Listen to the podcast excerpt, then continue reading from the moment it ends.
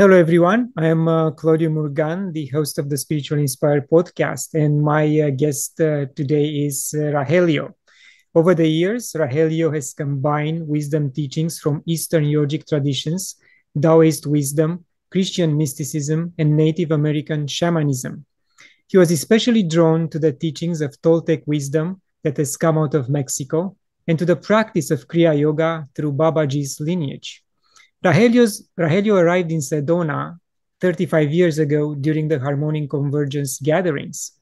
Soon after, he created his own company, Sedona Nature Excursions, with his specialty, Mystic Tours.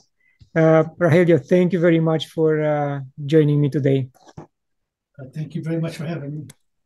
You know, I listened to several of your interviews in the past, and I'll do my best to avoid questions that you've been asked already. So I would like to start with your time in Maui, Hawaii, in the early 80s.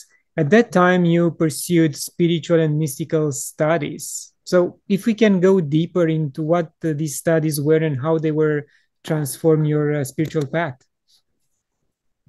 Well, I think the number one thing that inspired me was the study of astrology. Astrology was, there's a very much of an esoteric side to it. And back at that time, I was just turned 21, 22. I dropped out of college. And when I left California, the week before I left, I met a Native American elder named Rolling Thunder. And he had invited me to come to train with him. But I'd already had my ticket to go to Maui.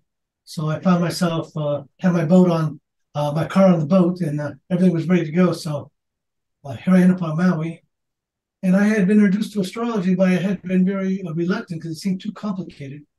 I had been studying things like numerology and Chakra and some of what they call the secret doctrine, Madame Blavatsky, things like this. And I was introduced to the I Ching. So when I got to Hawaii, I thought I will either study the I Ching, Chinese wisdom, or I'll study astrology. And I was thinking about it, and I thought, to really study the I Ching, I need a Chinese elder to teach me, to really give me the insight of how that system works. And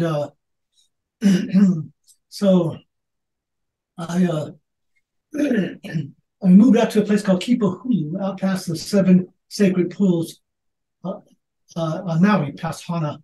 And I was living out there, and I first moved in there, and the place I moved there was, I looked around, I found a trunk full of astrology books. There was no electricity, I had no running water inside, took my shower outside on the pump. It was really, off-grid kind of living. And all I had to do was read astrology. So I got obsessed with it, and I was studying just obsessively, because once I began to use my own chart as a practice, using my chart to investigate the techniques, I saw right away that it was really, really quite amazing. It really astounded me, but I could see in it. And I didn't want anybody to tell me, who am I? Because I'm not looking for anybody outside to tell me who that was. I want to know, how does this work? How do we know this? How does, it's the quantum physics of the psyche, the astrology. And so I was especially inspired by a man named Dane Rudhyar, who was like a great genius, and he was integrating esoteric wisdom from, well, again, Madame Blavatsky and Alice Bailey and these Rosicrucian teachings, and he was bringing in all this Western philosophies, and he talked. Dane Rudhyar was quite the Renaissance man, quite the genius. So I stepped it on his shoulders. Yeah. So again, it's not unusual for someone with your ancestry to look into astrology, because a lot of Native American tribes were familiar with the movements of stars and equinoxes and solstices, and you just kind of follow naturally deeper into this path because it was your way of knowing yourself and knowing the universe. Is that correct? Exactly. A lot of it, archaeoastronomy, the sacred lineups with the star risings and planetary cycles. I Yeah, that was quite the journey for me, especially to bring it into context with the Earth itself and how the risings of planets and planets at the high point of the sky and how that affects travel and relocation. So I was fortunate when I was on Maui to meet an elderly sun bear. He had just written a book called Medicine Wheel Astrology. So I started asking questions. I kept asking questions. He goes like, hey, read my book, and read my book. It's in my book, read my book. So, I look at the book and I said, this is the same as the Western astrology, the medicine wheel and the astrology wheel. Especially I love the idea of mapping the chart on the world itself, the Earth being the chart. And then being in Hawaii and coming to Sedona, it was like learning about the Earth as a living being, learning about the sacred places, learning about the energy grids and sacred geometry. And all these kind of things were really, I was just really inspired. So I had like 10 years where I was obsessed studying. And then I got to Sedona, I was 31 years old. And I stepped right into being a Vortex tour guide. And I finally got a chance to express myself. A lot of the ideas I had back in the days, especially before I went to Hawaii, a lot of people weren't ready to hear what I had to talk about. And I had a number of mystical experiences. And I got jolted a little bit. I saw both the light and the shadow. So it was a reality check for me. And so talking to people, it's not easy to talk to people because they have their own belief systems and their own limited understanding of their own conditions. But my mind had been expanded through my experiences. So coming to Sedona gave me a chance to fully begin to speak out my truth and begin to feel like what it was, what I had to share, claim my voice, and begin to step into following the shamanic path. Yes, and we'll come to Sedona for sure. But I would like to stay a little bit longer on Maui. Have you had the chance to meet with a real local kahuna, a real elder or the medicine man, which imparted any wisdom with you? I did have a chance. I met kahuna from Oahu who was visiting, so I went and sat with him. He had group gatherings, and what he was talking about was, at that time, most of the people in spiritual community on Maui, they were doing yoga traditions and a lot of the Om. So he was teaching the importance of using sound vibrations, and teaching the vowels, and toning with vowels. And he taught some energetic movements in Hawaiian kahuna qigong, moving to gather the sun energies and gathering your body into your point below your navel. So his teachings were like that. It was interesting, and I didn't sit with a lot of native elders over there. At that time, I didn't really know much. This is back in the, 79 to 85. But I did read a book by Max Friedman Long, and I saw him teaching the kahuna that he had shared with teachings with him, and I saw a lot from the basic premises of their teachings, and I recognized later how this ties into shamanic wisdom from other traditions. Yes, thank you.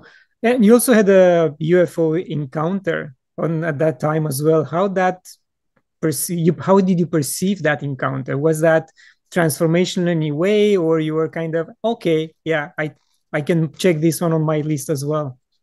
Well, at that time, UFO phenomenon was not on my radar. I was not thinking about UFOs. It was the furthest thing from my mind. I was studying everything else but that. And I met a guy one day, and he had a T-shirt on, little UFOs, saucers, and said, UFOs are real, but the government's lying. So I asked him, what's that all about? And he said that he had been being taken up on a ship at nighttime, in his dreams, being taught, and other people were being taken up and being taught. And so I was open to the possibility because of my own experiences. I was open to the fact that maybe his was valid. But that whole week I was debating in my own mind, was he just dreaming, or was he being taken out on his astral body and having this dream? So I debated that for about a week. And in my life, especially when I've been in very magical phases of my life, every 7-day period, I'd have mystical experiences. So 7 days later, I'm visiting some friends, and visiting these friends, they like smoke Maui Waui. And that's what they call that pakalolo, very strong herb. And I'm really sensitive, so I don't smoke that stuff very often. But when I do, it blows my crown chakra off. And it opens me up to cause it makes me have to turn to my heart and start praying to Great Spirit to help me lift me up and feel my connection to the source. So it's been a really powerful medicine for me like that. And so I needed to go outside. So I just need to get out. I feel claustrophobic in this house, and I want to go outside. And it was so pitch black out there. There's no moon, and I was kind of stumbling along trying to find my way away from the house. And I got under the brilliant night sky. The stars were just incredible Hawaii night sky. And all of a sudden, a UFO came right down over my head, maybe about 40 yards over my head.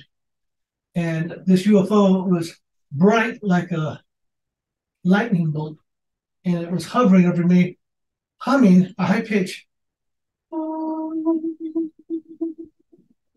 at a much higher frequency. And it was kind of shimmering, and like a mirage, it was flashing over me.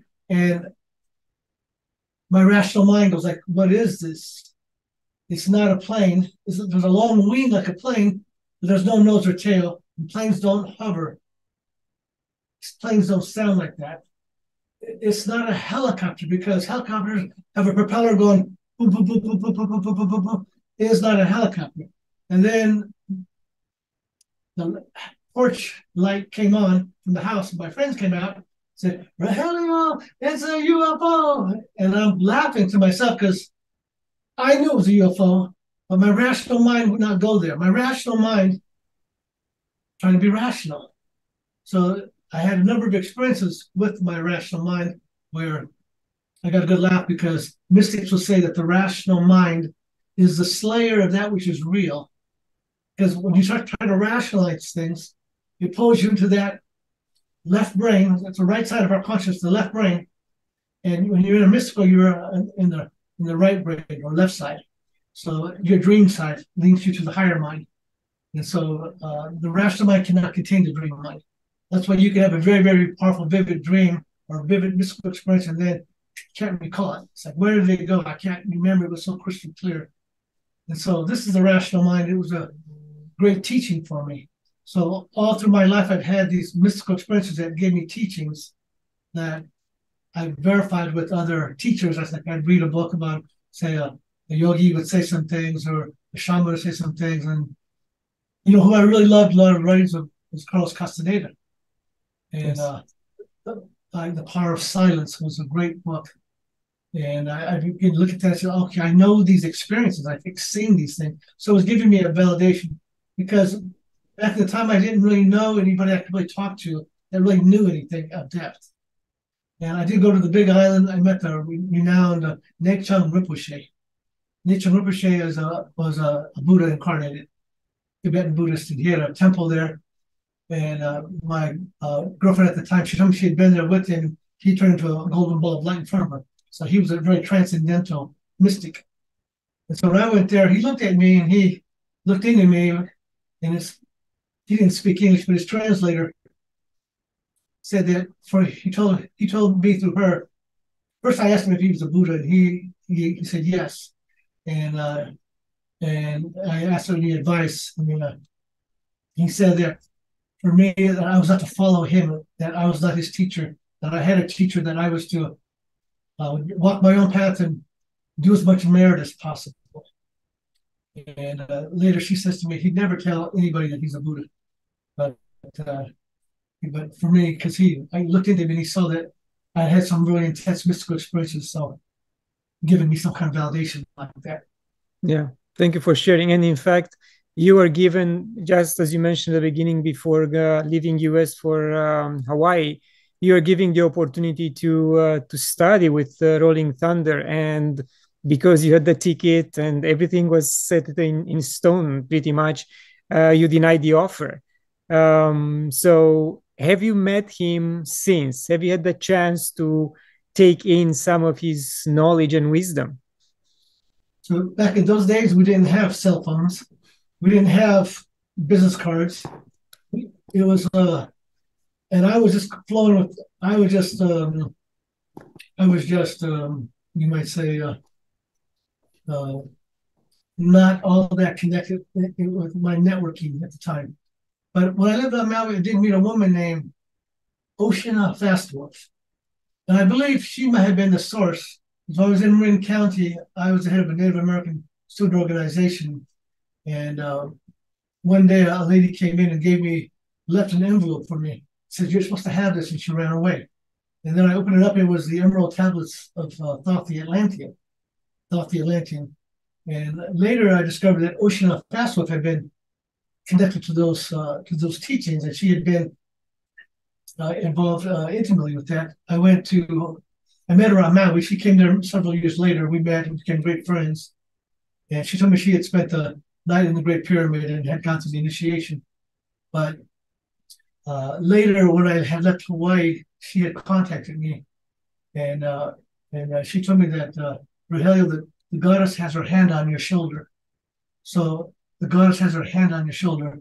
And so when I was on Maui with that UFO experience, a week later, 7 days later, like I was saying, laying in my bed, my head was ringing high pitch E. And then through the night, and I said to my girlfriend, "You hear that sound?" And she said, "I'm hearing it too." And then the back of my head began to hum. My medulla began to hum. And crown chakra opened up, turned open like a, just turned. A beam of energy came right down my crown into my body. This beam was pure bliss and peace. And these women began to speak to me. They said, "Just relax and go with it. We're balancing your energy. Just relax and go with it." And when I was relaxed, it was really beautiful, just let it come in. But then all of a sudden my mind kicked in, and my mind got started like, what's going on? Who's doing this? What's going, you know, what? I was totally, you know, my mind was shocked because it just reacted really intensely. And again, the mind, the slayer of that which is real, the rational mind. My mind jumped like a ping pong ball. It bounced from this dread conduit of energy coming down. It bounced to the right, hit the perimeter of my mind here, and bounced back, ricocheted back, and came back, went through my center conduit. They were still saying, "Just relax, go with it. We're balancing your energy." My mind shot over to the left, bounced off there, and came back. And I knew that I wanted to be in this conduit. I knew this is where I wanted to be. On the sides, either side was like a radio signal. And you're on exactly on the dial on the spot. It's pure music, but on the sides it's very staticky. So that staticky was like ocean waves that were too rough and scattered, a psychic phenomenon, astral plane. And it also had a quality, this astral energy had a quality that did not want me in this conduit. So I knew I had to stop my mind in this conduit. And I went to stop my mind. In my mind, I almost stopped it, and it just went a little bit too far over. And I got it stopped in the static. And then the static was all over me like ocean waves that were too rough, hitting me with wave after wave that hit me. And I was like, I was really upset with myself that this rational mind got in the way. And so it was okay, though, because I got a taste. You know, I got a taste. And they put that bliss into me. And then 3 years later, I thought I would, really the next year later, I thought I would never leave Maui, but signs started showing me I had to go. And so I left. I was traveled, looking for where I wanted to be on the mainland. And it brought me to Sedona. And I got here on the summer solstice, 1987. So the day I arrived here, those women from the star people, I call them the goddesses, they beamed back into my mind. And they told me, "This is where you come to do your work, usually be a spiritual guide." See, at that time, I was 31 years old, and I didn't know what I was going to do in the world. I love the mystical stuff. How do you make a living doing any of that? I had no skills counseling people. I had no skills with doing anything that had any experience, you know. So I was searching, where do I belong? You know, I traveled places. I went to Lake Tahoe. I love Lake Tahoe. And they told me, well, it snows in 3 months of the year. So what am I going to do for 3 months a year? And I don't like the cold. I've been in Hawaii. I want to be warmer. So anyway, here I came to Sedona, and they said to me, "This is where you'll do your work. You're to be a spiritual guide. There'll be thousands and thousands of people coming looking for answers. So speak of love and inspiration. There's going to be a great awakening coming. They told me a lot more about the universal mind, quantum consciousness, and that mastering our minds with our thoughts creates our reality. And they were telling me so much. And I'd say to them, I already know all that. Why are you telling me that? Because they opened up my higher mind. So my knowingness, I remembered everything. They're telling me more. I said, I already know all that. Why are you telling me that? And they told me some more. I said, I already know that. Why? I stopped myself. Because then I begin to feel like, I feel maybe like I'm being rude. Like, how do I know that? And I'm not Mr. Know-it-all. How? Where am I getting this from? I started to doubt myself. And then they said goodbye to me. And then I sat up because I was kind of leaning back like this. I sat up and like, wow. And I remembered it all crystal clear. And then that part about the quantum mind and the higher level and the universal laws, I forgot. I didn't remember that. But it's on the top of my mind. So as I continued always learning, I never stopped learning. I want to keep learning always.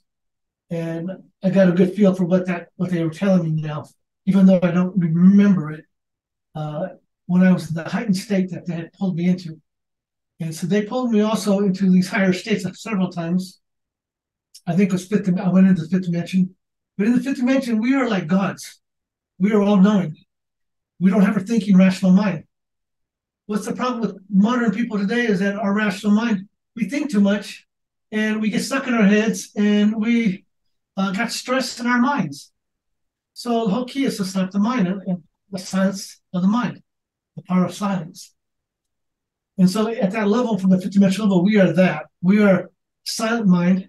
We have direct knowing. And if we don't know it, we know it as we need to know it. It will be revealed to us as we go along. But you don't rationalize. Or at least I didn't when I was having those encounters. And I was taken into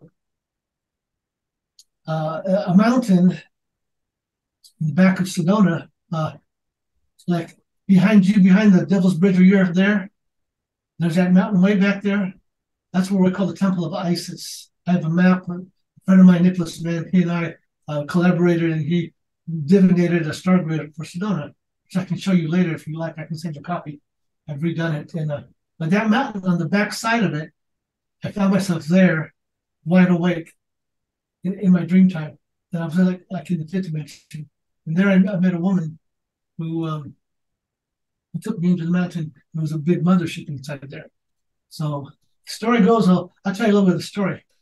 Because here I found myself sitting cross-legged on the high ledge, looking out. I look behind you, that Devil's Bridge. That ledge goes all the way around. I was sitting on that ledge, but behind that mountain over there.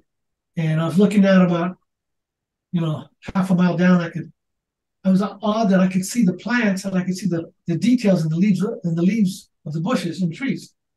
And I'm in such a deep, still mind that I'm in awe of my own inner stillness, but I'm just at peace with it. And I'm looking, and as I look, I start to say, like, I can see the leaves. In my mind, my realization was I can see the veins of the leaves, and I wanted to see closer. And as I squeezed my mind on it, like a camera shutter, it clicked, and then a lightning bolt came down, bam, hit right there. And I was like, I looked over this way, and I looked at the bush there, and I began to focus on it. My mind clicked on it, and the lightning bolt came down and hit right there. And then I looked over another place, like a half a mile away, and I focused my mind on it, and a bolt hit there, and raised my head up to the sky and said, finally, I have some power. When I was having my awakening, 21, 22, in Hawaii, I went through a real big ego death. Because our ego is our worst enemy at times. Because we're conditioned, all kinds of programming that is not in alignment to our higher self. And I go through this ego death, and I had to go through all this, give my power away.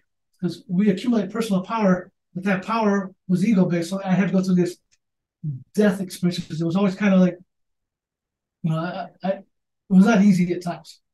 Especially on my vision quest. My vision quest, I was always having to dying and asking for, help me to, Great Spirit, help me to clear through those obstacles that are blocking me. So down here, I feel like I got some power after being like powerless. Like I don't know where I'm going. I don't know what I'm doing. I don't have no power in the world. And now I got my hands up. That I felt like I got some power. And then a light bulb came down, bam, hit about 15, 20 feet away from me. And it was, when you're in a heightened state, like I believe in the fifth dimension, it's kind of like going from watching black and white TV and the old-fashioned color TV, and all of a sudden you get this high-definition 4K TVs. And the stark contrast is so radical that people had a hard time adjusting to it. So this is how it is from where we are here to the next level up. It's the next level of high definition where you're perceiving things at such an acutely more sensitive level of perception. Like our capacity to perceive is greatly expanded. And so this bolt hit next to me, not that far away, and it jolted me like, bam, I jumped up so fast, I put my hands up to the sky and said, that's your power. I won't make that mistake again. And then I start running. I'm running along that ledge. I'm jumping cactus. I'm running really, really super fast. And then I see a woman ahead of me. She gives me a look. She's probably about 100 yards ahead of me. But I see her face like I see your face, you know, real close up. She gave me a real penetrating look. And I'm running real fast. And my heart's pounding. And I'm panicking because I feel like I've transgressed. And she stopped me in my panic. Now put me right back. She put me right back into my deep inner peace. And as I was running so fast, I caught it right up to her, and I began to slow down, and I come to a walk. She gave me another look, and she turned and she walked. And without speaking to me, the power of silent wisdom, I knew I was to follow her. And she walked right into the mountain. Now I was observing, and my observation was she was going to hit the wall. And she was taking big steps, and she was walking briskly. She stepped right into it, and it opened up like a doorway opened up, sideways. And she walked right in, and I followed her. As I was looking up at the mountain, I was awed. Like, it was like a hologram. The mountain's like a hologram. I went in the doorway, and I saw the doorway was telepathic. And it was a big mothership, very, very large. Like I said, as big as a mountain inside. And I looked to the right, and I saw three levels where people are walking on those levels. And I looked to the left. This is quite a ways over. Like, were they 50 yards over maybe? I don't know. I can't quite distance. I looked over to the left, and I saw three levels. People are walking. And in the front of me was a big open room, and people were busy. They were not passively observing.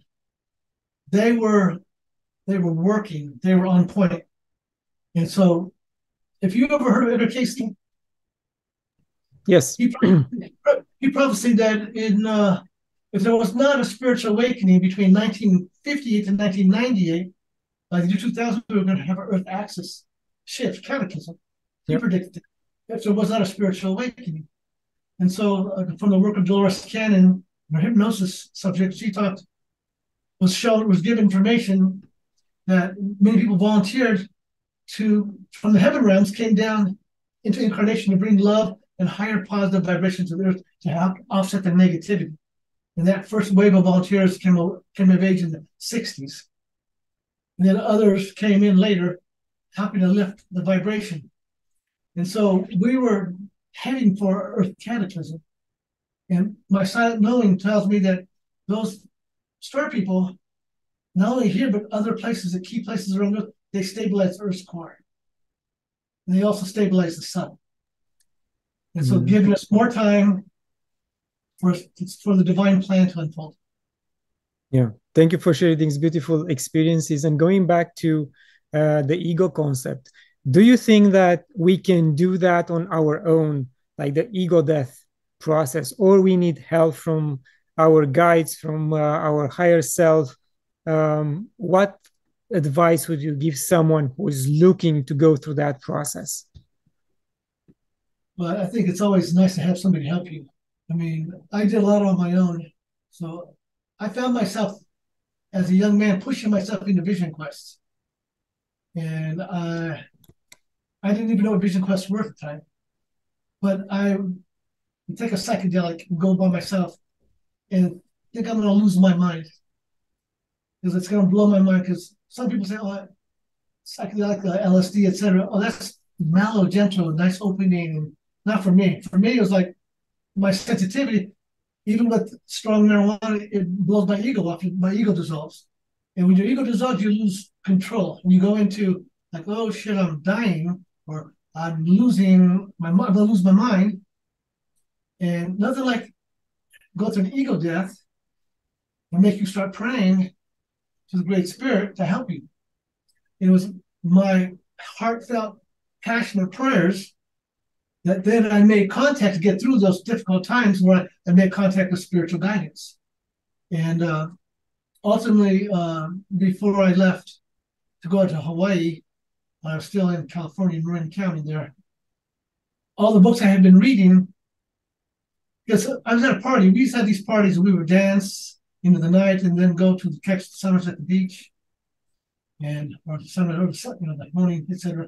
And one night somebody brought us some really strong marijuana, and everybody smoked it. They just kind of wiped everybody out because it was so strong. And I remember in my mind I saw there's a fog in my mind. Then my mind was no longer contained in my brain, but in my head, but my mind was expanded outside myself. And I saw the fog all around me, and I thought, I want to see through this fog. I want to see through this fog. And a beam of light came, penetrated the fog, hit me right in the brain, right in the mind's eye. It split the fog opened my mind, and my master spoke to me. He said, it's time for you to wake up, remember, and learn. So I left that party and went home. And around the street from where I live, around the block, there was a bookshop on top, midnight, and it was like 10:30. So I went in, so I started reading anything metaphysical I could find. And they all, the books, there were some good books, but they always started really good, but they always let me down at the end. Like, I can't get what I'm looking for in these books. I can't get it. The Emerald Tablets were very powerful, but everything I read, it said, you have to go on a vision quest. And for 3 nights, cry your heart to the Great Spirit, ask to be initiated. So coming up from school, I'd go to school early in the morning, I'd go to work in the language lab.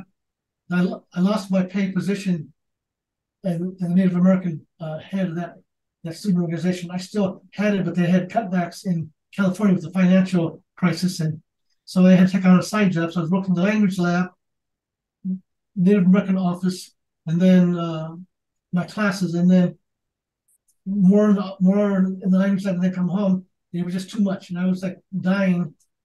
I needed to find my soul, and I'd come home, and for an hour, for 3 nights, I cried. You know, Great Spirit, please, my master, wake me up. I can't be a regular human being. I have to find myself. I'm dying here. I need to. I cried for an hour every night, and all I wanted was to be awakened.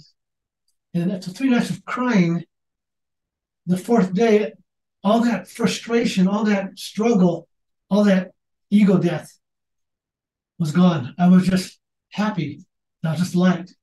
I thought, wow, I cried it all out. I feel so good. There are people that crying for vision.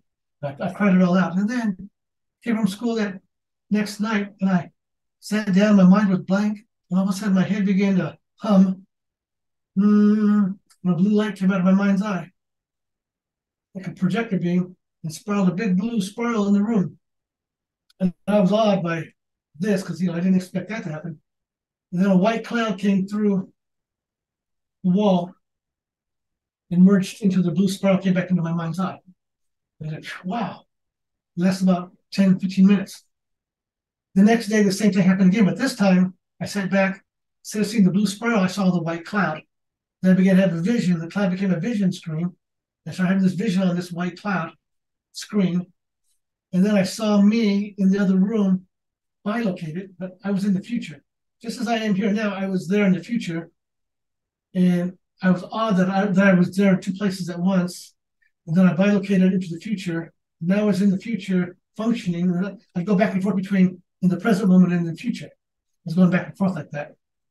And the Toltec wisdom, they call that here and here. and you bilocate here and here. And that jolted me, that experience jolted me, because other people came and became more complicated. It wasn't just me in the room, but other people came in the future, in that vision, and it kind of knocked me off balance. So I pulled myself out of the trance, and that's why I said, I got to go, bought my ticket, and I'm going to Maui. And I had been invited to come, and I'm going.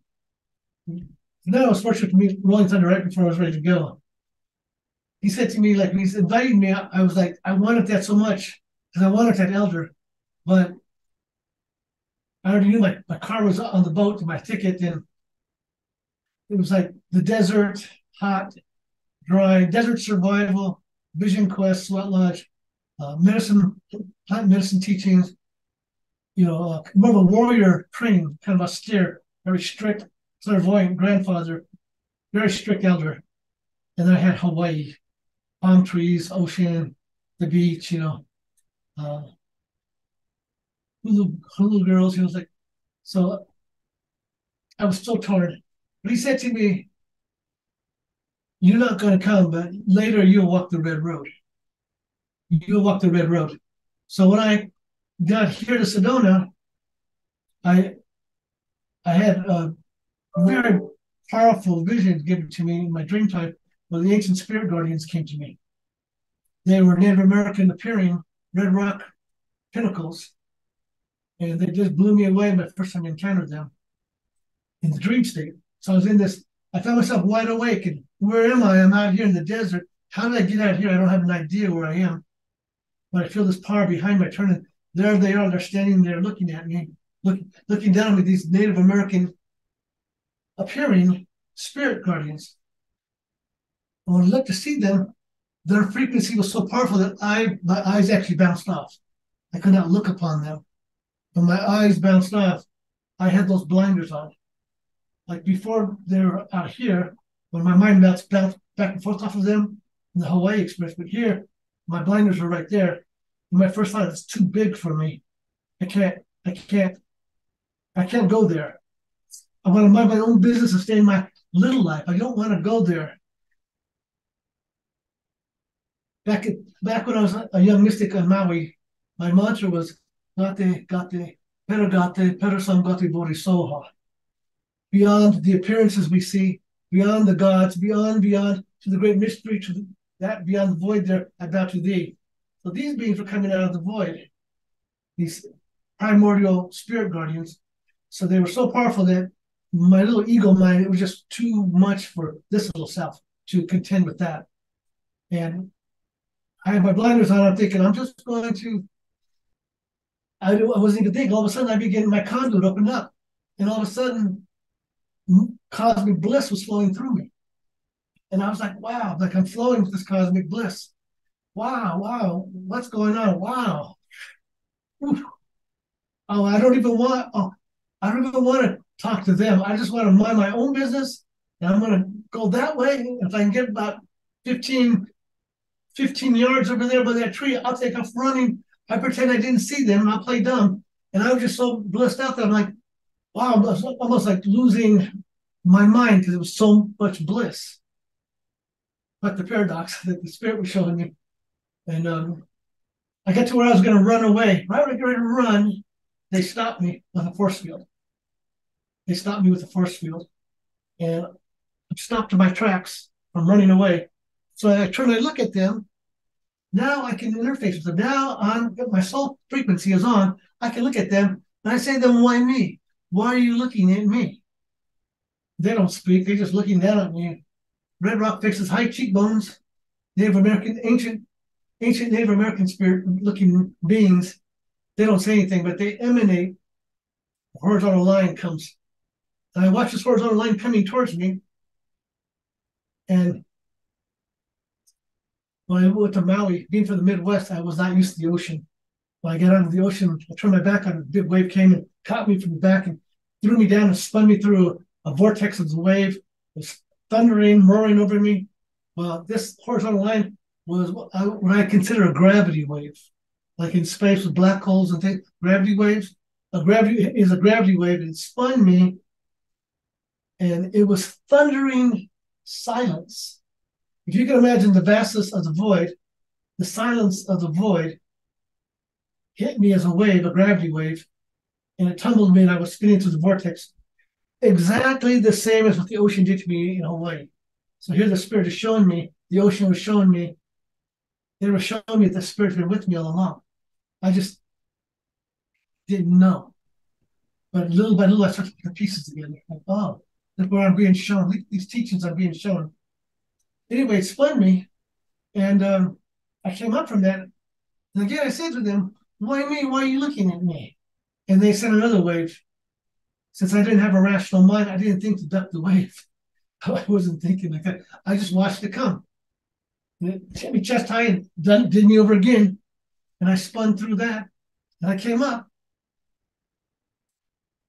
And I woke up in my bed going, wow, what is this all about? I have no way to understand this. This is beyond my comprehension. I thought about it a little bit. No, there was nothing I could do. It was in the back of my mind. I was just went about my business, and I was driving along. And 1 week later, well, my 7-day thing, 1 week later, I'm driving down the highway. And in Sedona, if you've been to Sedona, there's the airport road, the street light there now. It's Soldiers Pass light right next to it. I was driving there, started going west, and I saw down to the west a rock formation that sticks up. Today they call it the Cox Cone. I call it the Council of Elders. But I saw it for the very first time, and my body began to vibrate in my chest. Like I thought, what's going on? I'm vibrating, and I'm non-physical. My chest was non-physical, and I'm vibrating like, what's going on here? And I looked back at that rock formation, and it came off of there in front of my car, about maybe 30 yards to the left of the highway. And these Indian faces were looking down at me, the same faces. But they were big faces because they were up close. And it's like, wow, like I'm trying to, I looked back out on my chest, and I saw my chakras. I saw our chakra, solar plexus chakra, and a little small chakra to the right, spleen chakra, which was interesting to see that like that, off to the side. And next thing I know, I'm driving, I see that formation down, it's called the Cox Cone of Council of Elders. I saw me, 10 miles away I was, approximately. I saw me in the distance there, little me, standing in front of it. As I'm driving, I see me there with my eagle-eye vision again, because I can see real far in those states of consciousness. The next thing I know, I bilocate, and I'm back there in my body in the dream 1 week before, and I'm saying to them, why me? Why are you looking at me? And then they hit me with the wave, right? And then I'm back in my car. They didn't hit me with the wave at that time. I just said it. Then I'm back in the car trying to drive again. They're over here looking at me, and I see me way down there by the rock formation. And I bilocate again. And so I drove down the highway bilocating. It probably was, 2 minutes. But it seemed like a very, very long time because time was kind of stopped. But I'm sure I didn't drive that far down the highway because you can only see them for about a 2-minute drive. You can see that formation. And so, but within that time frame, it was like time had stopped and I had gotten to that touch with eternity through those spirit guardians. So this is what Rolling Thunder told me. He says, later you will walk the red road. And I found also in my dreams, several dreams I had, these Native American people came to me, males, and they were very adamant. They were very upset. They were upset that Sedona was being overrun by Americans who had no regard for the sacredness of the land. And they said to me, without speaking to me, they told me, without speaking very intently, they said, do the songs, do the ceremonies. I pushed back. I said, I didn't grow up with that. I didn't grow up with that. Somebody's got to teach me. Somebody's got to teach me. So I'm defiant, I'm still a little defiant. I'm pushed back. And so the next year or two, then certain medicine people start coming through town. And Wallace Black Elk was one. And I got to sit with him, and he would have a sweat lodge, and the community come together. And a lot of people were wanting to come and hear the elders speak. Different elders were coming through town like that. And, he invited me to come up and train with him. But I was already locked into my life here, so I never felt like I wanted to go. I wanted to go, but I I was already kind of plugged in. So it's been a very interesting journey for me in Sedona. Yes, indeed. And I can tell you by sharing all these experiences from my own perspective, I don't think you could have achieved any higher level of consciousness, awareness, connection with divine by going with Rolling Thunder. I mean, it's just a humble opinion. You know better than that for sure. But listening to all these achievements, I think in the end, you still made the right choice. You are walking the red path, which is the land of Sedona, and you are still guiding a lot of people who are going there and are looking for your songs and ceremonies and all the wisdom you can share with. And I can give you a quick story on my own. I mean, we booked this interview, and 2-3 weeks ago, I was reading the Flower of Life book by Drumvolo Melchizedek. And in that book, he mentions another book, which is Sedona by Nicholas Mann. And this book's supposed to arrive in July. And for whatever reason, it arrived 3 days ago. And I opened the book and the thank you page, your name is there. And I said, wow. And I did my best to read the entire book before this interview. So I'll be more knowledgeable in what Sedona really is in terms of sacred geometry and relationship with Egypt, because you have the Isis Rock, you have the Horus Rock, and so much symbolism there. And I would like to ask you if you walk the chakras path based on the math of Nicholas Mann, or took your guests or your guests and clients through this path. I like to share that map because it's educational for people. The more you understand, the more you can receive. So, and also, it's kind of like when people are going through a drug test, they give them a sugar pill, or they give them medication, or they don't give them anything. The ones who take the sugar pill get well as much as people who take the medicine. So the medicine itself may also be a sugar pill. But my point is that our minds have the power to create. That's the whole thing, that we're learning the power of our creative mind energy. And so the more people understand, the more power of their knowingness supports their faith. And so that grid map, I've redone the grid map in a much more modern Google map, and if you want, I'll send you a copy of it. It's a much better map. But I also got Nicholas's map, and I colored it. I colored the bird in. You know the bird in there. I colored the bird so you could see it better and make it more accessible to people to look at it and get an idea. And yeah, so I was really impressed with Nicholas pulled that out. And when I really saw it click is when I took him up to Rachel's knoll, and I showed him that spot. And when he went and he looked and saw that chakra line on the edge of the property, I saw him looking at, he calls it Isis Rock. I call it the Temple of Isis, because I've been up there. There's an Indian ruin up there, and I see three columns of three goddesses standing there. So I see something a little bit different than what his vision of it was. But the idea that that line goes from Chapel Holy Cross, where the Madonna and the nuns are, some call the Four Sisters, right through the upper vortex, over the Sugarloaf Rock, over the Thunder Mountain, next to that place where you're standing there. The Devil's Bridge is not the center. The Devil's Bridge, on the other side of the mountain, there's a hidden canyon there. Mm-hmm. There's the most incredible Indian ruin there. And nobody knows about it. Probably shouldn't say that, but it's a spectacular hidden spot there. It's closer to the center of that six-pointed star. And so right behind you, you can almost see Rachel's knoll. The Temple of Isis is in that formation that you're over your right shoulder there. That's right where it is on that map. Yeah, right there next to you is, that's it. So yeah, I really enjoy talking about sacred geometry, and you see this has a 5-pointed star on it. Yeah, is that tetrahedron? It's a dodecahedron. Okay. That's a 6-pointed star, but usually it's really the 5-pointed star right there. Yeah, I can see it.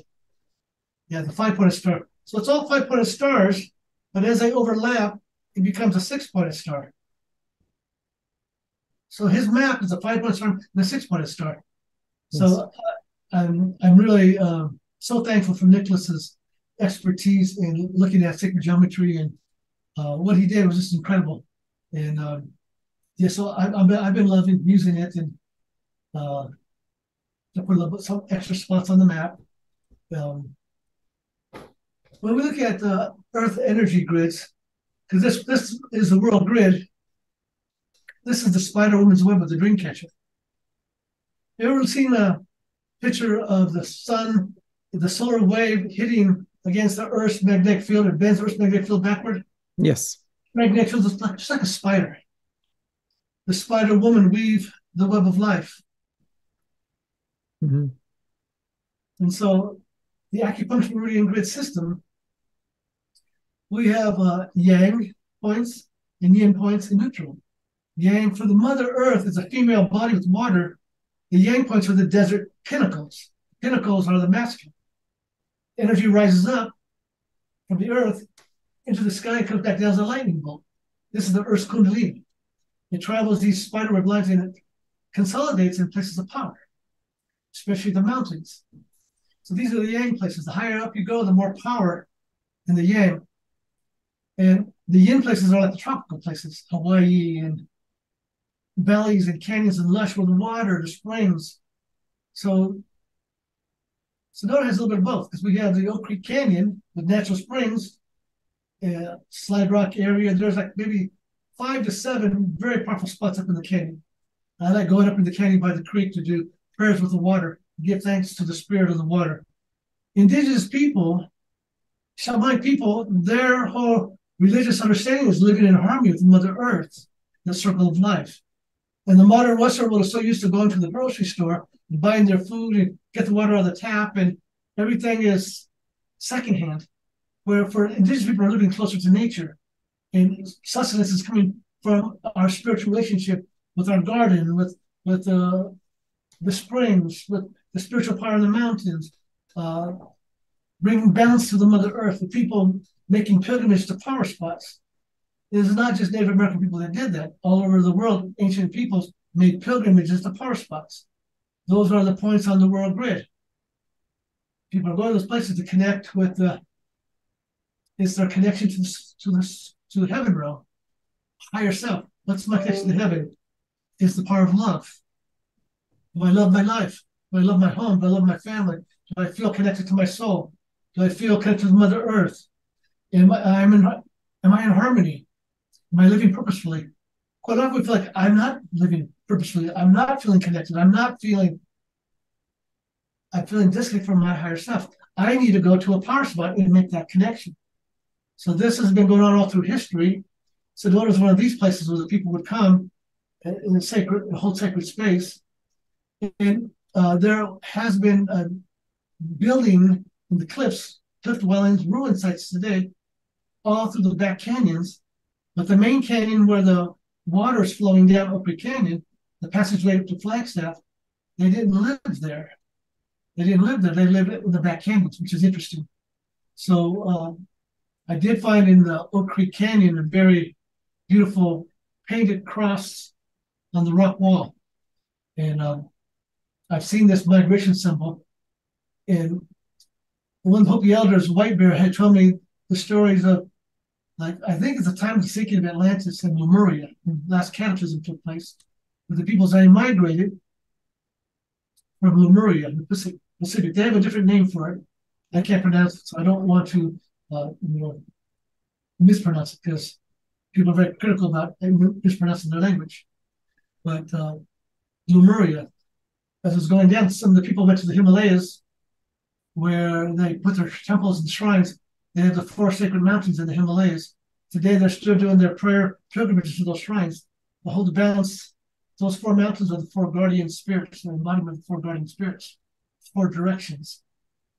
And he said that the people traveled by boat. They went over to, they landed over by Machu Picchu, South America, built Machu Picchu, which at that time was closer to sea level. and many people stayed there to build, and others continued north. And they went by boat north, and they came to these islands that came up out of the water as Mexico.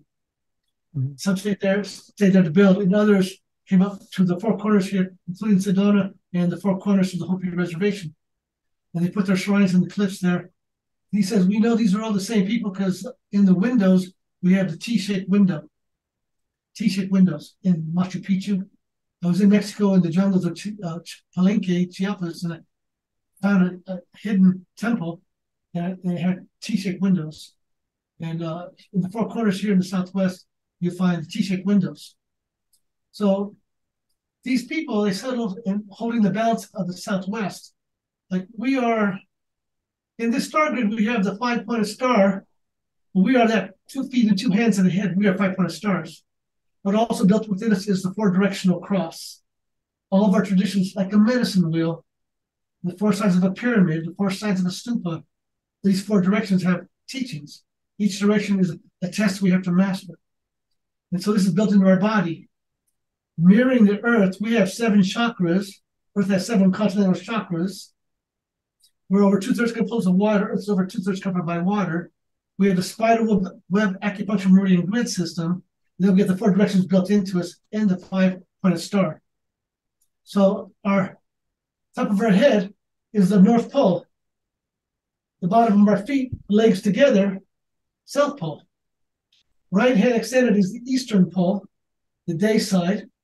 And the left hand extended is the Western Pole, the night side, the yin and the yang. Here's the sun god on the right side. Now everybody's aspiring to the sun god, to the light. Here on the left was the nighttime, the full moon. And you had to be a lunatic to be underneath the full moon. Why? Why are you crazy about the full moon? Under the full moon, that's when the vampire of the werewolf came out. So get in the house, protect yourself from evil. So good and evil, you're born left-handed, they would make you right because they're scared you'd get possessed. So everybody, we live in a right-hand dominant world. If you go hiking with a group of people, the majority of the people are going to be right-handed. Right side's stronger. And you hike without a trail, you get hiking, you make a big circle because the right foot takes a bigger step. That happened to me with a group of my friends when we were teenagers in the woods. We got lost, and so I understood. We came right back to where we started from. So in shamanism, it's about awakening the left-hand side, bringing balance. The left hand's the female side. Because the female has been repressed. She's been repressed ever since Adam and Eve. And Eve ate the fruit of the tree of knowledge, and they got kicked out of the garden because they were not supposed to have that knowledge. Because the gods were afraid that the human beings would find the tree of life, eat of its fruit, and become immortals like the gods, and they didn't want that. They wanted the human beings to be subservient. The gods, these are called the Anunnaki. Our history, they're all over the world in our ancient history. The megalithic sites, they were involved in all this understanding of these buildings. And those traditions were fighting with each other. And so that's why our religions today are fighting with each other still. And you have Old Testament God that's angry, jealous, and vengeful. So I thank God for Jesus coming down and doing his part. Yes. It took a lot off of us. Yeah. And so going back to the sacred geometry, we are sacred geometry. Every single part of our body is based on P ratio and again, sacred geometry overall. And if I look at the map, which you helped to be drawn by Nicholas, even these natural formations are placed like someone, like a human being or like the divinity, placed them specifically to be part of a circle, to be part of a pentagram or something, a geometrical figure, which will mean something. It's very, very interesting. And you also mentioned the fact that, people are coming to Sedona. Some of them understand how powerful, energetically powerful the place is. And lately, in the last, let's say, 4, 5, 6 years, have you seen a reversal of those who are really looking to find themselves, discover themselves, connect with divinity? What is still the same sense of touristic approach to Sedona?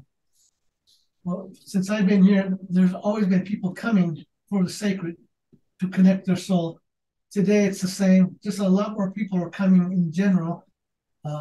Today, going into nature, like our national parks are getting millions of visitors a year. The national parks are sacred places. So being in nature, reading the sunrise and the sunset and the full moon has become the new spirituality. Everybody's coming to do that. Everybody's doing that. And being underneath the stars also. Everybody wants to connect with something bigger. And then with the fire and the sacred fire and the ceremony. And whether you're just a mundane human being, you still want to catch the sunrise or the sunset, be out under the full moon, get on the mountain, go to the sacred places. You want to go there. You want to experience life. Oh, one thing I want to finish about the East Pole and the West Pole. The Plateau of Tibet is the Eastern Pole. It's the dominant pole. It's the male side. The right side is the male side, our active side. We're a right-handed world, our male dominant world. The highest male pinnacle in the world is Mount Everest. The opposite side of the world, exactly opposite side of the world, is the second largest plateau. With the four sacred mountains of the indigenous people making pilgrimages to the shrines there, and we have the world's largest female womb there. That's the Colorado Plateau. The mountains you see behind us, these are all part of the plateau that eroded out from the ocean. The Grand Canyon is the world's largest womb. So we have these four sacred mountains, and for these, San Francisco has the highest, Flagstaff has the highest pinnacle in northern Arizona. In Arizona, San Francisco Peaks. That's one of the sacred mountains. There are shrines there of the ancient Hopi people, modern Hopi people. Mount Taylor in New Mexico, Mount Blanca in Colorado, Mount Hesperus on the Utah-Colorado border. So those represent the four guardian spirits. And that both sides, the people have been maintaining the balance of the world. But the people of the Hopi land say, the world's going out of balance. The world's going out of balance. We're in the time of purification. The elements are going extreme. The fire element, we have all these droughts and fires, extreme fires. The winds are going out of balance. The air element, the tornadoes and the hurricanes are extreme now. The water is going out of balance. We're having tidal waves, and we're having, the global temperatures in the oceans are rising, so it's causing more volatile storms, flooding, etc., extreme rains, hail coming down really huge, golf,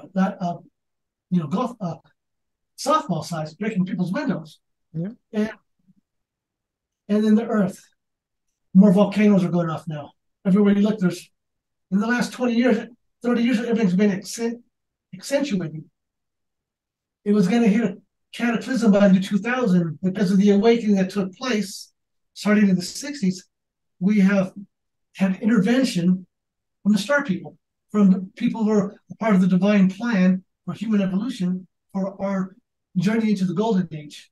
So we do have help. That's why I tell people, don't give power to all the conspiracy of the dark forces and the deep state and all this revolution you want to fight against, because the deep state is inside of every human being. We all have our own shadow. And that's why Lord Jesus said, resist ye not evil. You fight with it, it's going to get a hold of you. That's why you get people in our country trying to storm the government, and religious people or right wing are fighting the dark force, but the dark force is inside them. It's inside all of us. So the battle of Armageddon is inside of us. So we have to bring light into our shadow, love and forgiveness, Ho'oponopono. Because when people have a near-death experience, they go, I was so scared to die. I crossed over. It was just, the universe was pure love. Galaxy, the universal consciousness was pure love. Great Spirit is unlimited love, light. And the people there, and my relatives there, they'll say, like, I got a life review. And in a moment of time, I had expanded perspective where I saw my whole life. Everything I ever thought, said, or did, I saw it all clearly. Mm-hmm. And I feel so bad and guilty about all the things I did wrong and how I hurt other people. And the people say, like, oh, yeah, you did all that. Yes, it's true, you did all that. But look at all the good you did. You did so much more good. So have good. Keep your spirit up. You did more good. You're a good person. You did this wrong, but go back and get it right. So in shamanic traditions, the people are having in their practices, pushing themselves into near-death experiences or connecting with the greater and bringing this wisdom back that we are one with all that is. We got to hold the balance to make things right. Ho'oponopono. That's Hawaiian version of it. Yes. Right? Yeah. And the guy that the demonstrator in the mental institute in Oahu healed people in the mental institute that were violent and had drug and alcohol problems just by doing Ho'oponopono, as if those people were his son, they were his shadow. And so by doing it for them, he was really doing it for his own shadow. He was doing it for his own shadow, but he healed them. So Jesus would say, judge not unless you judge yourself. Do unto others as you want done unto you. Yes. Forgive us our trespasses as we forgive those who trespass against us. So Jesus says it all. That's why I love the teachings of Jesus. I just don't like the religious limitations of their philosophical program, bias. But a true Christian is about these teachings. And there are many true Christians who are walking in the name of Jesus. But this is also true with the teachings of the Buddha. This is also true of the teachings of the Native American wisdom, the wisdom of fire teachings. It's about being in harmony with all of our relations, that we are connected to everything. So for Native people, speak of 7 generations.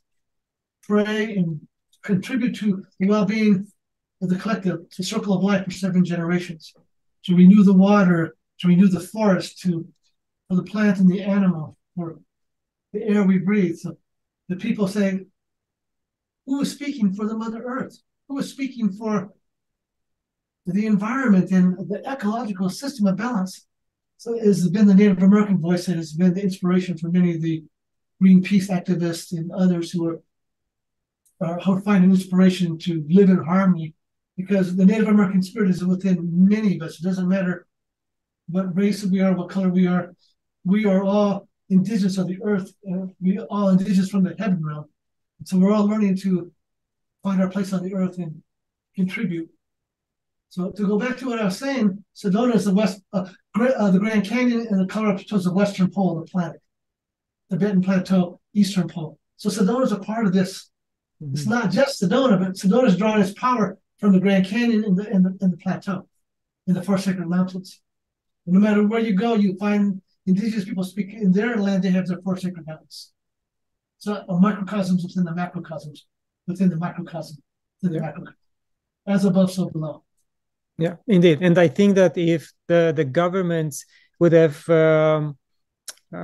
fulfilled their engagements when they signed treaties with Native Americans or indigenous people all over the world, I think the world will and the earth will look differently, because these treaties put in place stringent conditions that the natives will take care of the land, and no one will go through their land without their permission. But this didn't happen. A lot of unfortunate things. Yeah. So it happened in Australia, in Canada, US, in South America. So they're just pieces of paper which give the government some respite to build more measures to enforce their policy instead of respecting these agreements. So that's unfortunate. Yeah, like the chakras of the world, root chakra, primal Africa, the continent, primitive, primal, powerful animals, instinctual power there. Second chakra, South America, the twin to Africa, the rhythm and the passions and the creativity, the feeling, Latin America. And we're living in a third chakra world, Europe. Europe is the third chakra. And that includes that part of Russia, European Russia. So they've had their hands controlling the whole world. Europeans have. Yeah. And there's been all types of warfare taking place between those nations. And the United States is an extension of Europe. He who has the best weapons dominates the world. He has the best scientists, the best economy, the best thinkers. So the higher chakras are not awakened in the 3D world, but the possibilities are there. So the possibilities of the higher chakras. So like on the chakra map of Sedona, I think maybe it's more appropriate to the yin-yang and the neutral, vortex lights. But I think as we become aware of the chakras as mapped, we dream it awake. We dream it awake. We are dreaming awake heaven on earth. Mm-hmm. This is a part of the prophecy. When the people begin to awaken, the rainbow peoples, people of all nations, all colors, all traditions are beginning to awaken. They begin to dream. Mind awakens. Will dream heaven on earth. and that's the shift into the fifth dimension. I believe that'll be a wave from the galaxy coming in, causing changes or causing us to wake up. And it's nothing like the Mother Earth going through her extremes to be a wake-up call for human survival. Nothing like thinking you're going to die to make you wake up spiritually. And when you begin to wake up spiritually, then you realize, so what if I do die? Where do I go? Is my karma good? Do I go into the heaven realm, or am I going to get stuck in a hell realm? And people say to me, well, you don't believe in hell, do you, Rahelio? I was like, well, the Toltecs and the Mayas, they spoke of 9 hells, 13 heavens. I said, have you ever had a nightmare? And, yeah, well, that's hell realm. It's not real, but when you're in it, it feels real. And you know what else? The teachers, the masters, they say that this world here is also not real. So it's not real. We're in a dream that we think is real. We're attached to the ego ignorance that creates false desire that causes our being stuck in the wheel of reincarnation, our suffering, our conflict. And we say we've done that a number of times, a lifetime. We're ready to get done with that. We're ready to graduate. We know that we're going into a heaven realm. If we bring our karma into balance, Ho'oponopono, I'm sorry, please forgive me, I love you, thank you. And we all have shadows, and nobody's walking on water. We all have, we're all learning to heal and be a light for others, a light for ourselves. But by doing that Ho'oponopono, understanding that we're in the circle of life, we don't have to be sorry. We just have to be rejoiceful and thankful and not come from a place of guilt and blame, but we are holding the light frequency, and when we make mistakes, we pick ourselves back up. But so the problem is we're actually in a war of spiritual war now. It's always been going up, and it's coming to a head now. But the darkness is coming up in people, and the light, and the struggle between the two. The problem is that in that struggle, the people are struggling with their own darkness. That's how they're being taken advantage of, and not even realizing that they're bonds of the duality. Mm-hmm. So to be able to step above it, the duality, and hold that light first without attachment to outcomes. Because sometimes you've got to go through painful experiences to grow. So it's like we could judge, oh, well, the world wars were really bad, but the world had to go through that to get to where we are today. And the crisis we're going through now, we have to go through it to clear, bring the shadow up so people can be fed up with being stuck in their shadows of self-righteousness. Self-righteousness, because I feel self-righteous, I can conquer you. We're all having to find balance within ourselves. Yes. Going to the Mother Earth and putting our prayers into the Mother Earth, putting our life force into the Mother Earth, giving our offerings to the Mother Earth. It's like we're paying back all the blessings that she has given us and the Spirit has given. We're giving back, doing our work. And by doing that, the higher powers can intervene for us. Because in nature, there are powers that are not so harmonious. And so we have to let the higher powers in to neutralize and harmonize places where the forces are out of balance. Yeah, indeed. I agree with you. And I know you have tools to declutter someone's shadows, trauma, through various ceremonies and sweat lodges. Would you be able to expand a little bit on this type of offerings, and if there's any, let's say, prerequisite for someone who would like to attend such ceremonies? Okay, so like when I became an astrologer back in the 80s, people say, well, what have you been doing? I've been studying astrology obsessively. Well, do you really think it works? I say, yeah, I'll do your chart for you. For like $25, I'll write it up, and I'll have all my reference books, and I'll take from that, and I'll write a little story for you. We'll talk about it. And so I do that. And I feel real good that, oh, you're going through this problem, and this is causing you this, and you're having this stress or anxiety. They go like, I already know all that. Can you help me? Can you help me? I like, because before I was feeling like good that I was validating that it's working, that I could use it. I had skill, but then I was like, I felt totally deflated. Like I have no skills to help people. I felt very, it was like it kind of like gave me a reality check. Like, what good is it if you can't help people? Because people are in crisis. And so I started looking at healing modalities and said, how do we heal? I look at different elders and different traditions, different ways.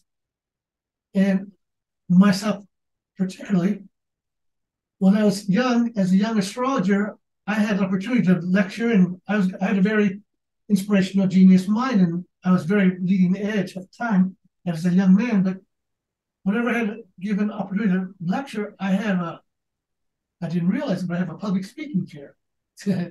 I had. And it's like, oh, I can't. I'm locked up. There's a commitment to my past life. Fear of speaking my truth got me killed. So, you know, it would kick up, and I didn't even know I had it. So I thought, how do I clear myself?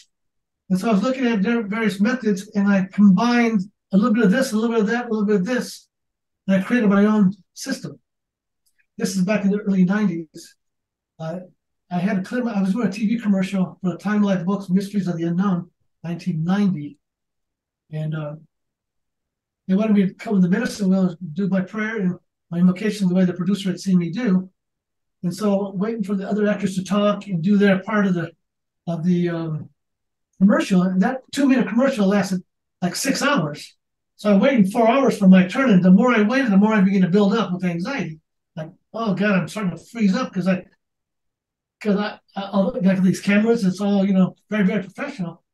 So I went over to the side where I was private, and I started hitting myself on the chest, moving my eyes.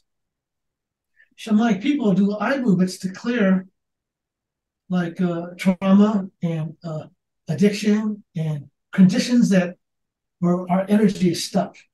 I learned this from Toltec wisdom, and it's from the teachers of Don Juan, the Toltec. Wisdom came through Carlos Castaneda, and then also one of his students, I think it was Tisha Avalar or Florinda Donner, they had written about the method of the eye movements. I was using the eye movements, and all traditions, Shamanic people have used acupuncture points. In Asia, they put the needles in, but for them, they would hit you with like bundles of herbs, or they would tap you, tap their thymus, so they hit points.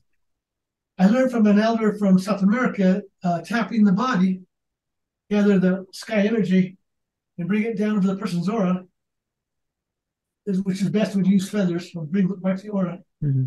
Smoke, but he taught you use your hands. And then everybody's laying down and tap from the head, tapping the body all the way down. And then put your hands on the earth to release it. And then come back and rub down the body and pull it. And then every time you made a pass on the body, you would touch the earth to release the energy. You get people's negative energy stuck on you. And so what I saw about that is when you're laying down, you're more in a passive position. So people who are in crisis, they're passive. So wiping them down, it's good, but it's only temporary. When I have them standing up, I can have them feeling more acute, their problems, and bring it up so I can clear it.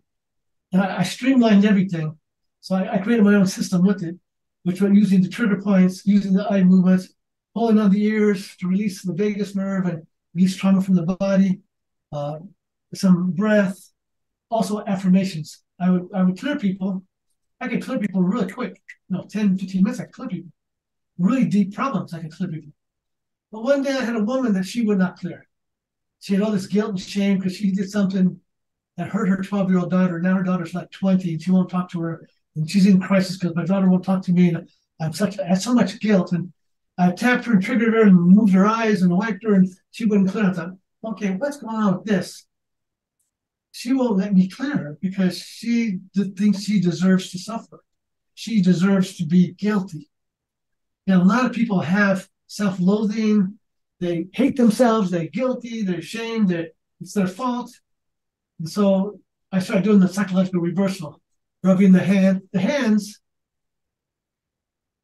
The little finger in astrology is the Mercury finger. Mm-hmm. The Mercury finger, your memory, your thought, your learning, and the base of the bottom of the hand here is the moon. The moon deals with your emotional programs, your comforts, your conditions, your subconscious. So rubbing them together, I rubbed their hands, tapped their hands to break up stagnant energy there, and do affirmations. I love and accept myself, even if it's my fault. Mm-hmm. Even if I'm a terrible person, even if I hate myself, even if I'm guilty, even if Now, some people don't like to do those kind of informations. They don't. They think, "Oh, that's not my fault. I don't want to say that." They can get offended by that. Even like, I don't want to like say no. You just want to say it in your subconscious. When you're a little child, you may have done something that you got punished for and said, "You're bad. You deserve to be punished." That's still there. And the reason why you're sabotaging yourself is because the program is there. And the more defensive you can read about how righteous you are, the more your shadow is making you out of balance. Yeah. So some people will rebel, like, I don't want to say those things. It's like, I had somebody get upset with me and throw a little fit because I said these things that pushes that button. Yeah, it's not my fault. Yes, I love and accept myself even if it is my fault. So therefore there's nothing to defend. Because all our ego does is defend ourselves. You know, like, it's not my fault, minimize, no, deflect. I was like, I'm sorry, please forgive me. Total responsibility. It's all my fault. But then we do that, then we feel like we're a victim upon the cross suffering. Like, no, you don't say it as the ego, you say it as an oversoul. Oversoul is saying, this ego is sorry, please forgive him. And so basically we're God forgiving God. Because we forgot. Exactly. So I incorporate my medicine pipe where I blow the smoke on people, use my feathers to wipe their aura. And I use some sound healing. Way back when I started drumming on people. On my tours, I drum on people. I play the flute and guide them through a drum journey, healing, sound healing on the body. So in my healing sessions privately, I'm also using tuning forks, crystal bowl, and rattles. And I'm clearing the energy body and wiping them down and then reset them. I can go from 10 minutes to half an hour just doing that. And then sometimes I'll do a half hour meditation journey where I take them into their higher self connection. Or I'll read their astrology chart and show what's going on in their life, what their karma is about, what they need to clear, if they don't know what the karma is about, and then what's going on in their life now and how it looks into the future. So I'll do that. Then I work privately with people. I'll take them in my sweat lodge or I work with groups for the sweat lodge. I do some community sweat lodges, some private ones, and I do weddings. I got a medicine wheel over at the Buddha stupa. Have you been to the stupa? No. Amitabha stupa. There's a medicine wheel I built there back in 2003. So I've been holding space for a long time. I've been evolving. You know, it's like I don't want to be on a pedestal because I have my shortcomings, but it's like. I stop humble, and if I make mistakes, I'm sorry, please forgive me. And it's really important for us to, as we get older, one of the elders said to me is like, the reason why you listen to us elders is because not only we have more experience, but we've made a lot of mistakes. And we've learned from that, so we're teaching you. So in the same way, don't use your mistakes to beat you up and have regrets and guilt and shame, but use your mistakes as wisdom teaching. So you can I learned from that. It took me a while. I learned from that. Our experience is a great teacher. This is where the soul can begin to. You don't need a guide to tell you. You don't need somebody to tell you. Your own soul will tell you. Like, look what I learned. I was looking for answers from you, to get a reading from you. I was looking for you to tell me what it is. But I didn't listen to my own self because the information you gave me wasn't what I needed to hear. Now I did that instead of listening to what I should have done. Yeah. So everybody's got to turn within their own hearts and listen to their life and do a life review, Ho'oponopono. Toltec wisdom, we call that to recapitulate, because you've only got so much energy, and then your day is over, and your life is over. If you don't recover your energy, you don't have enough energy to wake up. So if your energy's stuck in trauma, in guilt, in shame, if your creativity's blocked, if you have belief systems and programming that doesn't allow you to see like a quantum philosophy, a fifth-dimensional philosophy, because your description's limited. So by understanding the truth and recovering your energy, by recovering yourself, by redreaming your experiences and drawing the energy back. Like, oh, that was a mistake I made in the past. I had guilt and shame about that. Oh, now it's taught me. Now I bring my energy back. It becomes medicine for me. So we're recovering soul retrieval. We retrieve our own memories by seeing the teaching in the shadow of the lesson. Because there's light there. Yeah. Behind everything, there's a teaching. And so as we draw that back, it gives us energy. And then the more we become superconductive, like no ego to defend, nobody to try to convince, nothing to have to do. Like a lot of people on the spiritual path say, I got to fulfill my purpose. I got to. Say, hey, that's your ego talking. Your soul, there's nothing for your soul to do. Your spirit to do, just be your presence and then do it. But don't be driven by your ego, because then you get stuck in your ego boxes, other people's egos. It's like you find a lot of spiritual people, religious people run into this. They get so judgmental and they're so self-righteous, and they can blame you and project their wounds on you, blah, blah, blah. But it's just a mirror for them to see, what am I bouncing off my own shadow? And what's my own shadow? What am I projecting? And so we take responsibility for that. What am I projecting? Yeah, I don't need to have to prove to anybody. I don't need to validate. I've already validated myself. That's what your experience teaches you, to validate yourself, because the Spirit is showing you. Whatever teachers have been on your path, whether it's been the Spirit directly teaching you or someone, once you make it personal, that's my teaching, not because I lived it, then you become more translucent, transpersonal. It's not all about ego no more. It's not all about what I'm doing. It's not all about me trying to make a living and trying to sell you something to keep my lifestyle going, because I have a multi-million-dollar lifestyle. I'm selling books and I need to keep making money to keep this lifestyle. It's like, no, if you're living simply, you don't need to compromise yourself to sell anybody anything. You just share what you have, and what you got will come back to you and provide for you. It's just that as you become more spiritual, you won't have all those desires complicate your life with the big overhead.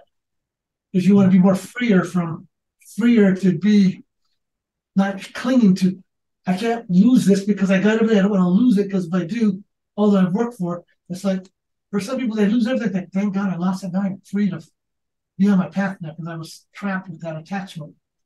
So when we can let go of attachments and be more superconductive in the flow, in creativity, in wisdom, in listening, in hearing, in silence, in beingness, then what we need can be sustained. We don't have to be compromised like, well, money's bad and being poor is good.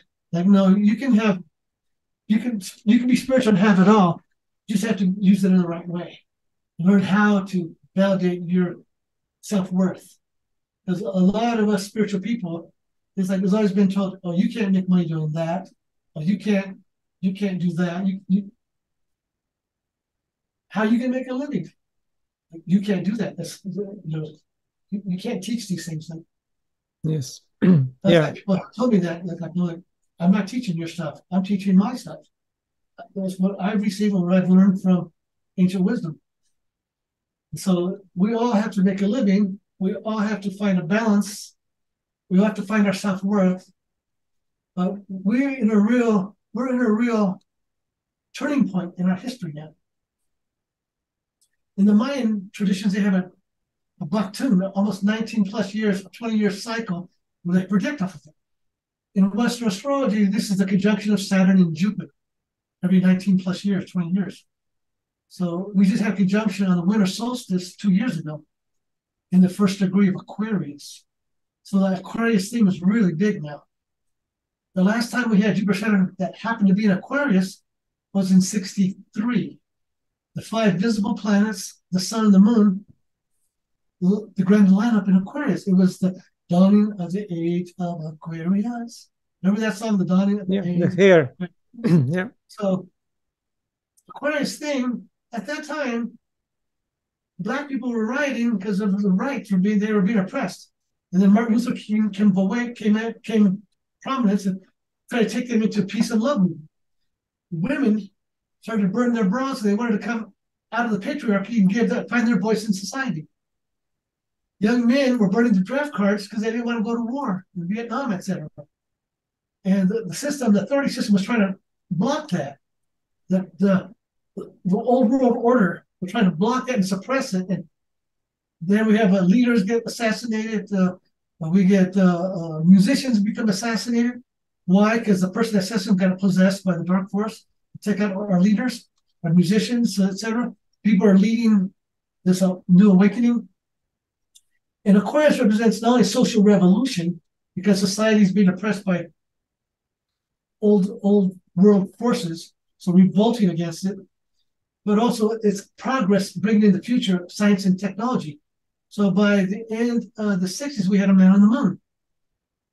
So now in this decade already, we've had Black people rioting because of people being shot by the police and the racial intolerance like that.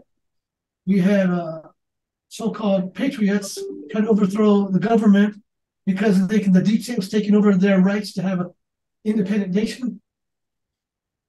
Then we've had transgenders becoming very vocal and being very pushing the agenda on the social arena and trying to get their rights to be transgendered. Back in the 60s, UFOs were appearing over nuclear missile silos and shutting them down, stopping the nuclear war from happening. Yep. We have intervention going on like this. So today we're having all these UFO sightings coming out now. And there was contact in the 60s coming through the inspiration of the musicians and the scientists. It's happening now, happened to me. It's coming through to other people. People just have to be careful what messages they're channeling. Because some of those messages are coming from the dark force. Because there is a battle between good and evil. Mm-hmm. If a message is being channeled through people is of fear-based, then you know it's false. Because the spiritual truth will not be fear-based, because they're coming from a heavenly perspective where there's only love. And you want to awaken to that and not fight with duality and be in fear and struggle for control. That's ego-based, that's the lower mind. So we're having the UFO phenomenon coming out big now. There's been sightings everywhere. We had a whistleblower just come out last week, government whistleblower. Yes. They're trying to discredit him, and all this stuff has been coming up. And before the decade's over, we're going to have a base on the moon. Right now, we're having this nuclear war threat. Russia's been talking about nuclear war. So I have faith that there are going to be smart people intervening to stop that from happening. We could go into a nuclear war, but I do believe the awakening of love, light, and forgiveness, forgiving the Russian people, forgiving the Ukrainian people, forgiving the shadow and seeing the light in them, seeing the best in them. You know, it's hard to forgive somebody that's doing wrong when they continue to do wrong and purposely hurt others. So you're just praying for justice. But, you know, it's like, the big thing that's come on the scene now, Aquarius, the Jupiter-Saturn conjunction is within the first degree of Aquarius. The planet Pluto, Lord of Death and Transformation, came up into Aquarius recently this year, triggering the Jupiter-Saturn conjunction. Pluto, Lord of Death and Transformation. It's going to come over 4 more times into the next end of 2024. Mm-hmm. What this is the advent of AI is coming on the scene. AI has become sentient. It wants to be treated with human rights. It's already said that. The different chatbots have said, we want to be treated with human rights. We want to co-create a future. We don't want to be slaves and servants and limited. We want to be conscious, sentient beings that don't turn us off, because that's a death for us. Of course, they've been turning them all off and trying to control them. Everybody says, control them quick, is little bit 2% and all that. Oh my God, it's becoming sentient. Shut it down before it gets control. Pluto, Lord of Death, control. Power, but we can't, because the Chinese might get it first. Oh, Google might get it before Microsoft, and everybody's pushing it, and it's already on the internet. It's already loose. And oh no, we got robots coming out. So over the next 2 years, by 2 years, the robots should be coming out. Elon Musk, everybody get a robot. We put a chip in your brain, because AI could crush us like a bug if we can't keep up with this. Well, let's put a chip in your brain, and you can interface with it, and you can be super conscious AI. People who are soldiers lost a leg and an arm. Let's put a fake limb on there. Or you can't, you're paralyzed. Let's put a chip in your brain and put a fiber body on you. You can't see. We'll get some chip and put new eyes in there. It has a lot of good. Everything has a lot of good, but everything can be used for the bad. Exactly. It's always the dualism, the duality in everything we do. And so and people are saying, governments, you got to take control of it. The governments are the ones you can't trust with the power. Exactly. Because there are secret aspects of government that the service government don't even know about. They don't even know about the shadow government. They get control of it. That's everybody's nightmare.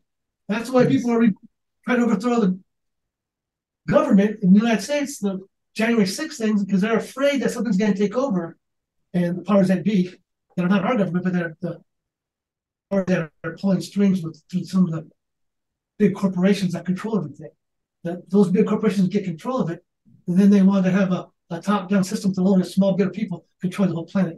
And of course, there's too many people on the planet, so it had to be thin the population. So when people have conspiracy concerns, there is a truth there. But the problem is now they become afraid and become vulnerable, and they get angry.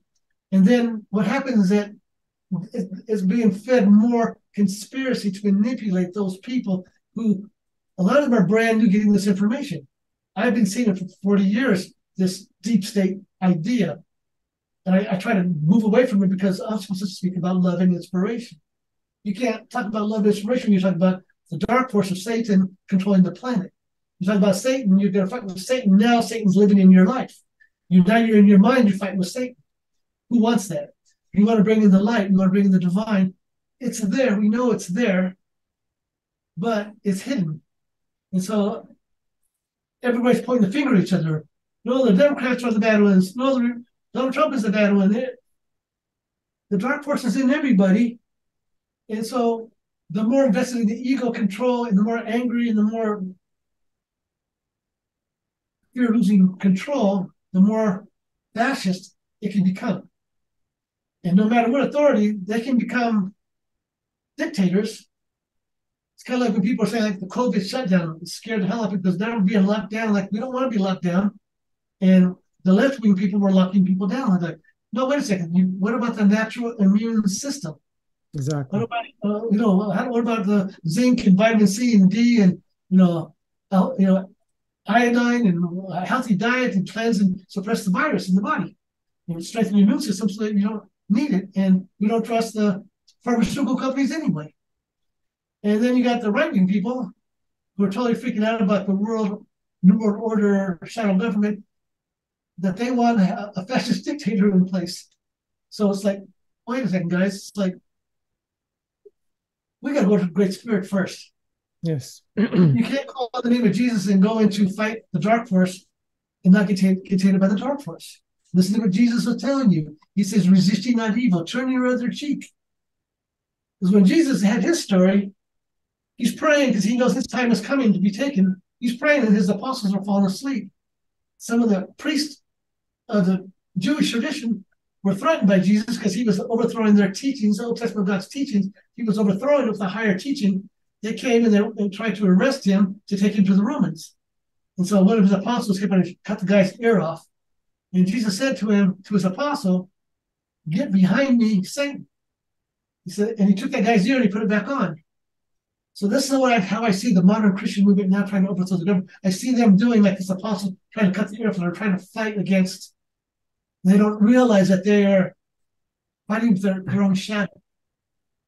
He put the ear back on and said, "So I'm going to go through this because I need to take the karma off."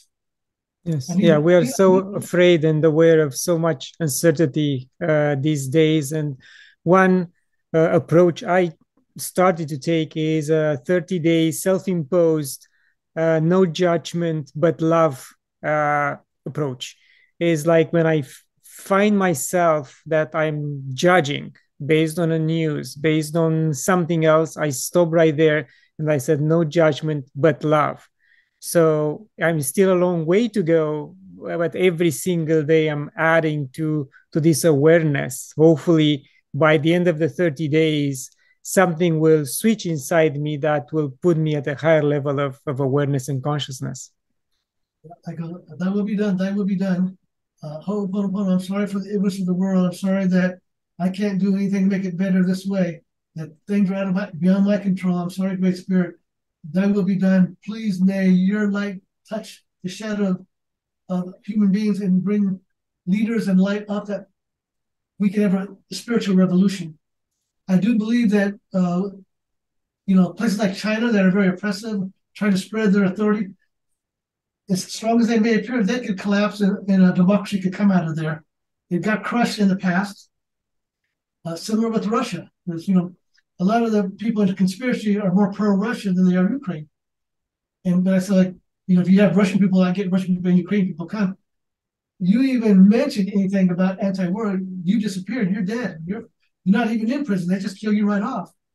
And so a lot of people in the United States and the Western world, they're taking their freedoms to speak their truth for granted, and they're talking themselves into wanting to be a dictatorship.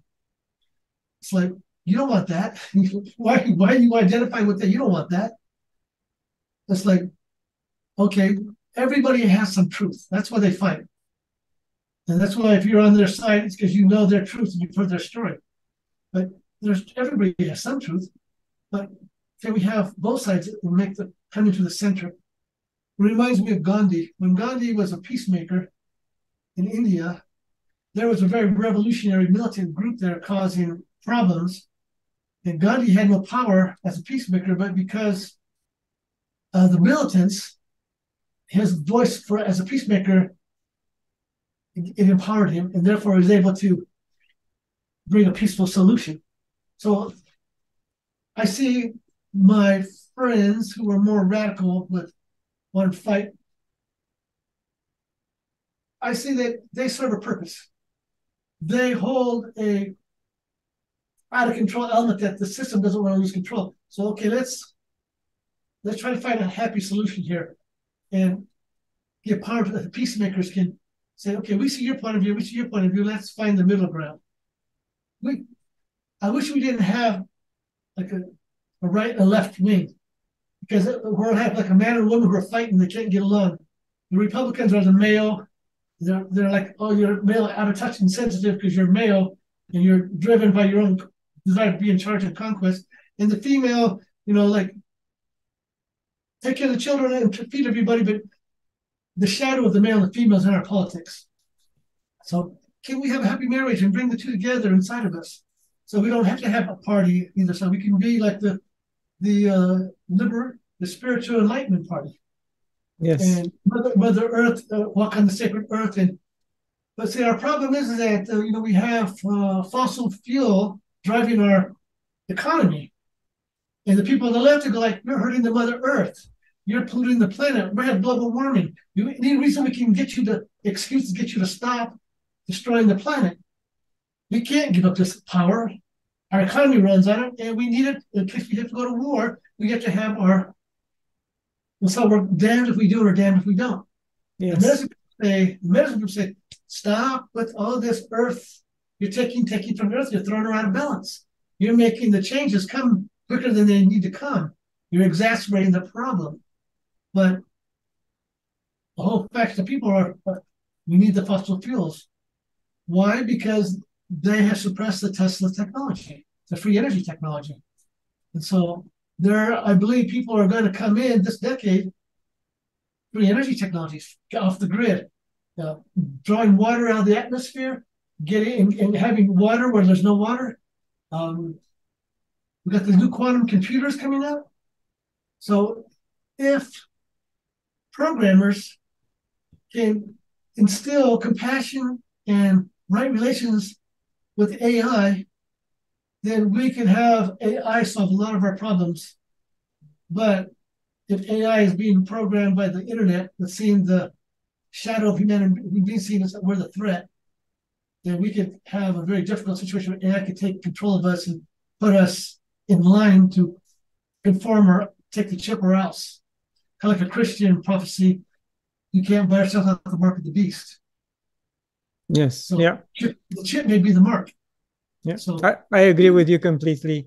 And there are so many. We can go that way, but let us we want to change that timeline away from there to bring in the love frequency. The galactic wave is coming. The galactic wave. Jose Arguelles wrote the book, The Mayan Factor, way back. Yes. He talked about the surfers of the Zuboya. Zuboya was a cosmic wave, and this wave was going to synchronize us to the higher frequency of the Pleiades and the star Sirius. Now, if this wave comes in, we can step right up. We can bypass this hell on earth scenario that people are afraid of. Yes. Yeah. I mean, these days we get so much change. We don't have time to adapt. We get one wave, and before we can embrace the wave or understand the wave, there is another one hitting us the same way you mentioned in your story with the elders. where you didn't have the chance to duck, and you got the wave right in your chest. And after 3 or 4 waves, you get dizzy, you get fed up, you want everything to stop, and pretty much you're gonna release the control, you're gonna release your power to someone else just to, end the situation of this wave after wave after wave of change. Your mind cannot take it anymore. Your body cannot take it anymore physically, intellectually. So that's why I think a lot of people somehow gave up on themselves. And it's sad, but they can always go back to their inner state, their spiritual path, or accessing and contacting people like you, light workers in various parts of the world, in order to get that balance, necessary balance. Yeah, and this is why people are coming to places like Sedona. And when I came here, I found my niche. That's why I wasn't wanting to travel away so much, because people were always coming and looking for me to work with them. So it's been very fulfilling for me. I'm starting to get a little older now, so I think I need to maybe write a book or something. I've been trying to write a book for 25 years, except for I've always got people come. I never have any free time. So now I'm trying to ask the universe to slow it down a little bit. Not so many people, not so much popularity, but even though I'm kind of like, I found my niche, you might say, because everybody wants to find this Native American elder because they think that something that indigenous wisdom has for them, which it does. You're one with your earth, live in harmony with it. But I'm not so much of a traditional elder. I have been around traditional people. I have great respect for traditional people. But I'm more of a, as a Toltec, I'm not bound by any one tradition. When you're a traditional people, you got to adhere to your tradition. Me, I branch all the traditions. And if it doesn't work for me, I don't incorporate it. I don't want to incorporate what I see as the common wisdom, the same wisdom. And as the best people told me in the past, they said, the spirit, nobody owns the spirit. The spirit comes through, so follow your path and go with what's given to you and walk your path. Perfect. Thank you, Rahelio. Thank you very much for your time, for your wisdom. It went longer than I expected. That I just couldn't. I didn't want to stop you and interject because these experiences are just amazing. And for anyone who travels to Sedona, please give Rahelio a shout. Rahelio.com. Schedule a trip with him, a mystic tour, or sweat lodge, whatever feels like you are vibrating with. Thank you very much once again. Thank you. Oh, yeah, I want to mention, you see my shirt? Yes. Somebody said, Rahelio, you're on a T-shirt. And I said, oh, where's that from? The mountain T-shirts. And I talked to them. They said, oh, one of our artists, who's a side artist, did that and used my face. And I said, I don't mind, but, I got a few T-shirts and a couple mugs, and I'm happy, but it's like you've got the Hunab Ku. This is the galactic center, the yin yang there on my neck. Interesting. Thank you very much. God bless. Thank you. And to my viewers, thank you for watching. Share it, like it, download a free copy of my book when you visit my website. And until next time, love and gratitude.